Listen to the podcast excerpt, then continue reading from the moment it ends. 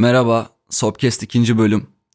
Bugün biraz daha felsefi konulara girmek istedim. Gerçi kaçınılmaz olarak konsept hep bunun etrafında dönüyor ama biraz daha soyut kavramları ele alıp bunların ne ifade ettiğini ve başka anlamlar ifade edip edemeyeceğini irdelemek istiyorum. Bu yüzden başlığı kısaca yetenek üzerine diye belirlemek istedim ama aslında soracağım sorular şunlar. Yetenek nedir? Biz kime yetenekli diyoruz? Ve son olarak yeteneksizlik nedir? Şimdi ilk soru yetenek nedir? Bu soruyu cevaplayabilmek için internette biraz kaynak araştırması yapmak istedim. Gördüğüm kadarıyla burada bile fikir ayrılıkları var zaten. Mesela gördüğüm bir yazı diyor ki, yetenek bireyin potansiyel olarak herhangi bir konuda neleri iyi yapabileceği konusundaki becerisini ifade eder. Altınöz 2009 kaynak olarak bunu yazmışlar.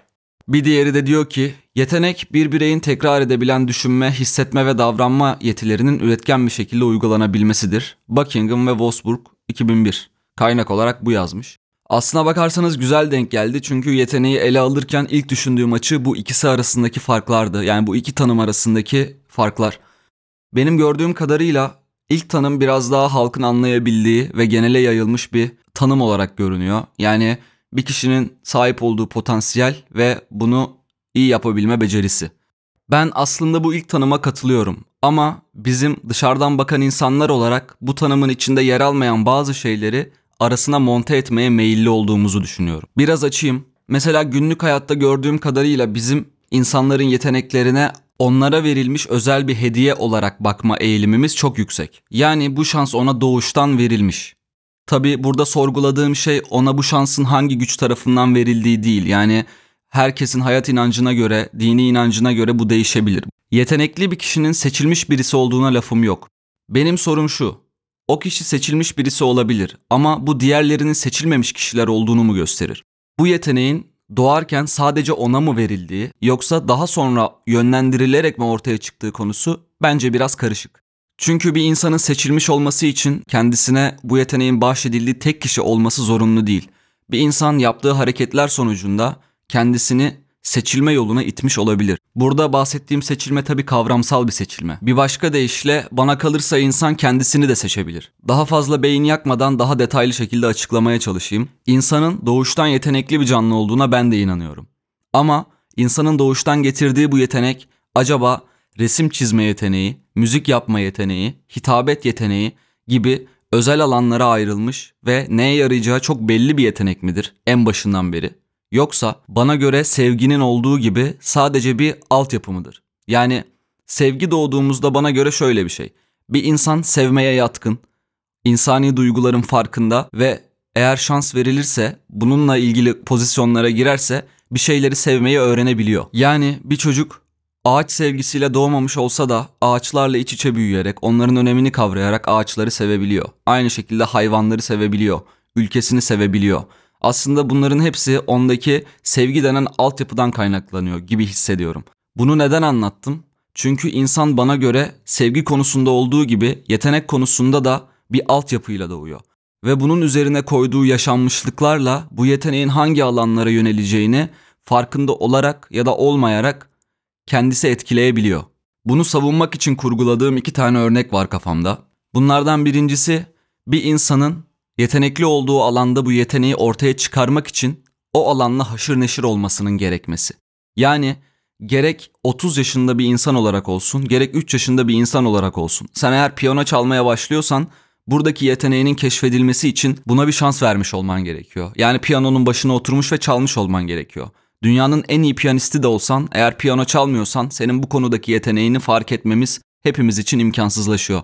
Eğer hiç çalmadıysan senin için de imkansız olabilir. Yine bu ilk örneğin başlığının altından çıkmadan şu açıdan da bakabiliriz. Sen eğer ki doğup büyürken piyanoya bir şekilde ilgi duymuş bir insansan, ona bir anlam yüklediysen ve kimse seni zorlamadığı halde onun başında zaman geçirip ona ilgi göstermeye kendini meyilli hissediyorsan bu konuda yetenek geliştirmeye adaysındır gibi hissediyorum. Çünkü doğuştan getirdiğin yeteneği kullanıyorsun ve bunu kullanırken sana iyi gelen, içten içe çekildiğin ve yaparken zorlanmadığın bir şeyi yapmaya eğilim gösteriyorsun. Dolayısıyla senin hayatın boyunca piyano çalmak için göstereceğin yetenek, o piyanonun yanına hiç yaklaşmayan, onunla ilgili bir travması olan veya yolu hiç kesişmemiş de onu sadece televizyondan görmüş bir çocukla aynı olmayabilir. Atıyorum Bunu sadece televizyondan görmüş bir çocuk 25 yaşında piyano çalmaya başladığı zaman eğer kafasında senin kurduğun kadar güçlü bir duygu yoğunluğu kurarak o işi yapmanın keyfine kendisini kaptıramıyorsa belki de bu konudaki potansiyelini ortaya çıkartmak için kendisine yeterince sebep veremiyor olabilir. Onun da doğuştan getirdiği yeteneği var, senin de var. Ama senin bununla uğraşmak ve bunda daha iyiye gitmek için içinden gelen, seni hiç zorlamadan buraya iten bir çaban var. Ama onun yok. Ve buna sahip olmak istemesi belki de seninle eşit seviyeye, eşit yetenek seviyesine gelebilmek için ilk başarması gereken şey olabilir. Buraya kadar olan kısım fikrimi destekleyen ilk örneğimdi. İkinci örnekse bir insanın bir işte ustalaştığı zaman, o işi yapma yeteneği kazandığı zaman diğer işlerde ne kadar yeteneksiz olduğunu kendi yeteneği üzerinden fark edebilecek olması. Yani bir işe çok zaman ayırmış ve onda ustalaşmış kişi hiç usta olmadığı ve çok beceri gerektiren bir işin kendisine ne kadar uzak olduğunu daha iyi fark edebilecek duruma geliyor. Çünkü kendi yolculuğundan referans alıyor. Bakıyor diyor ki ben uzmanlaştığım iş yaparken şu kadar saat çalıştım, şöyle zorluklar yaşadım, bakış açımı şöyle değiştirmem gerekti ve bugün yeni başlayan biri benim bu kazandığım tecrübelere sahip olmazsa şu şu şu konularda zorlanabilir. Bu bilince herhangi bir konuda sahip olan kişi kendisinin uzmanlık alanına girmeyen başka bir konuda o işe başladığında ne kadar çaba göstermesi gerektiğini ve onda iyileşmek için hangi yollardan geçmesi gerektiğini bu tarz olaylar yaşamayan bir insana göre aşağı yukarı daha doğru tahmin edebilir. Buradan yola çıkarak şunu diyorum. Ben eğer bir fırıncı ustası olsaydım, ekmek yapmayı çok iyi bilseydim, bir ayakkabıcının işini ne kadar yapamadığımı iyi bilirdim.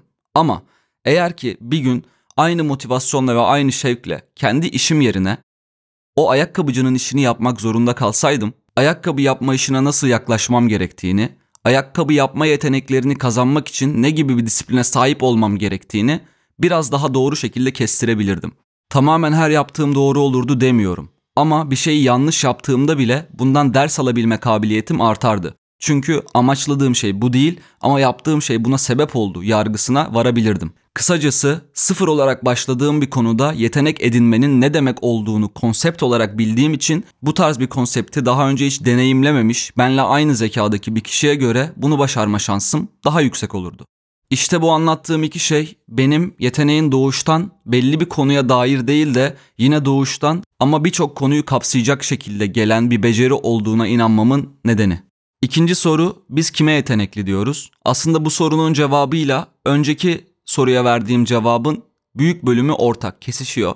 O yüzden kesişmeyen bölümlerini anlatarak kısaca geçeceğim. Bizim bir insanın bir konuda yetenekli olduğunu görüp buna ikna olmamız için kişinin yetenekli olduğu işi icra edişine şahit olmuş olmamız gerekiyor. Ya da buna dair emareleri görmüş olmamız gerekiyor. Her iki halükarda da bizim bir dinleyici, izleyici olduğumuzu, üçüncü taraf olduğumuzu varsayıyorum. Yetenekli kişi bu işte kendisi tarafından ya da başka birisi tarafından keşfedilmeli. Yani bir ön filtre olmalı.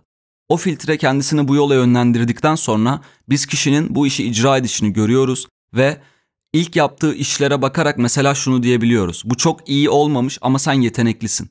Bunu derken neye dayanarak dediğimiz aslında yine içten içe yetenekli kişinin kim olduğunu bize gösteriyor gibi. Kişinin yine buradaki yanlışlarını düzeltebilme becerisini, hatalarından ders çıkarabilme ve şu anda olmadığı bir konuma ulaşabilme becerisini 360 derece ele alıyoruz. Ve bu beceri bir insanın sadece o konudaki çabalarından ibaret midir? Yoksa bize bunu gösteren başka emareler var mıdır? diye sorduğumuzda ben ikincisinin daha mantıklı olduğunu düşünüyorum. Çünkü kişinin ortalama zekası 360 derece hayatındaki hareketleri bunu var ediyor gibi. Felsefi bir açıdan çıkıp da daha günlük bir yere gelirsek Ronaldo mu Messi mi diye soruyoruz hepimiz ama atıyorum Andre mi Messi mi diye sormuyoruz. Neden? Çünkü Andre ile Messi arasında çok net bir fark var. Messi kendisini o noktaya getirecek adımları hep atmış. Dolayısıyla Messi kadar yetenekli olan bir Andre'nin de aynı doğru kararları verebilme yeteneğine sahip olması gerekiyor. Ve bu açıdan baktığınızda bizim yeteneği algılamamız için yeteneğe sahip olan insanın bir de kendini doğru yere koyabilecek kadar zeki ya da şanslı olması gerekiyor. Yani yeteneğe etki eden başka parametreler var ve biz bu parametrelere kendi düzlemimizde kısaca doğru kararlar diyoruz. Buna zeka veya şans demeyi şu yüzden istemiyorum. Çünkü bunların doğru ve bilinçli verilmiş kararlar olması da şart değil. Sadece şu anda bulunduğu konuma hizmet eden kararlar olsa yetiyor. Yani kısacası bizim bir futbolcunun yetenekli olduğu yargısına varabilmemiz için kendisinin şu güne kadar verdiği kararların onu bizim gözümüzün önünde oyun oynamaya itmiş olması gerekiyor. Bu sayede biz de onu izliyoruz ve ekstra olarak o andaki oyununu iyi geçirirse biz ona bakıp bu kişi yetenekli diyoruz. Yani bu iki durumdan biri ortadan kalksaydı ya biz onu izleyemeseydik ya da kendisi o maçta güzel bir performans çıkaramasaydı yetenekli yargımız ortadan kalkabilirdi. Şu ana kadar anlattığım örnekleri daha somut bir çerçeveye koyup kendi cümlelerimle vardığım yargıyı size şöyle özetleyebilirim. Bizim bir kişinin yetenekli olduğuna inanmamız için kişinin başına gelen olumsuz durumların üstesinden gelmiş, bizim onu görebileceğimiz bir vitrine kadar ulaşmış ve orada da iyi bir performans sergiliyor olması gerekiyorsa bir maçı izlerken sahada 22 tane futbolcudan sadece bir tanesine yetenekli desek de bir sonraki hafta yine aynı maçı izlerken aynı sahadaki başka bir adama daha yetenekli diyebilme ihtimalimiz halen var. Bu sadece o kişinin kendi yolculuğuna ve kendisini bizim gözümüzün önüne getirip orada iyi bir performans sergileyebilme becerisine bağlı. Bu yüzden biz bir maçı izlerken sahadaki sporculardan sadece bir tanesini çok yetenekli bulsak da bu bir sonraki hafta yine tamamen aynı sporculardan başka bir tanesini de aynı derecede yetenekli bulabilme ihtimalimizi yok etmiyor. Başka kelimelerle özetleyecek olursam bana göre belki yetenek değil ama yeteneksizlik büyük ölçüde bir illüzyondur. Çünkü biz izleyiciler olarak sadece izlediğimiz maçın yeteneklileriyle ilgileniyoruz ve eğer o maçta geri kalan 21 oyuncu bir tanesi kadar yetenekli değilse hepsini yeteneksiz olarak kabul etmeye meyilliyiz. Ama bir sonraki hafta günün yeteneklisini gördüğümüzde diyoruz ki hmm bu da yetenekli. Hatta belki de bir öncekinden daha yetenekli.